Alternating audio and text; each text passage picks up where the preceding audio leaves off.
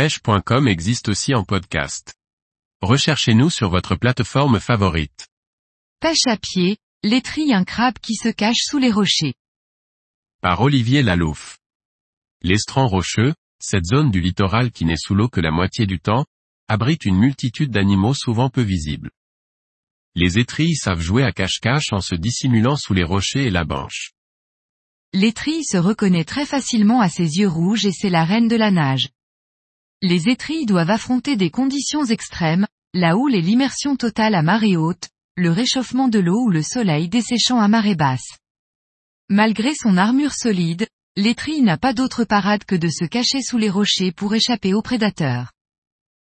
Certains pêcheurs, friands de ce petit crabe à la chair goûteuse, le savent très bien, mais sans même s'en apercevoir, ils peuvent avoir un impact sur cet écosystème fragile. La taille légale de capture est de 6,5 cm, en dessous, il faut les remettre à l'eau. La taille minimale de capture, c'est la taille à partir de laquelle on estime que l'étrille aura eu le temps de se reproduire au moins une fois avant de finir à la casserole. Les femelles avec des œufs doivent également être remises à l'eau pour leur laisser le temps de se reproduire et pour protéger sa progéniture pour les prochaines de pêche. Sa longévité est d'environ 6 à 10 ans. Pour les déloger, on retourne les rochers, mais n'oubliez pas de les remettre dans le sens que vous les avez trouvés. Une multitude d'espèces sont fixées sous les rochers et ne peuvent pas vivre hors de l'eau.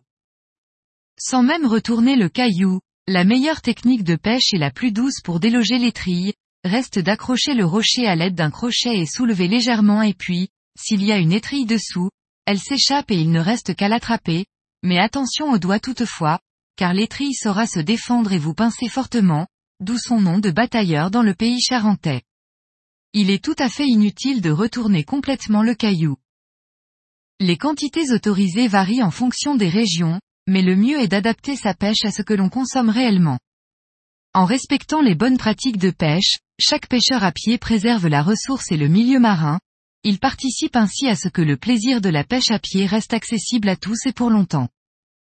La réglementation et les alertes sanitaires varient d'un site à l'autre, n'oubliez pas de vous renseigner auprès des services maritimes avant d'aller pêcher.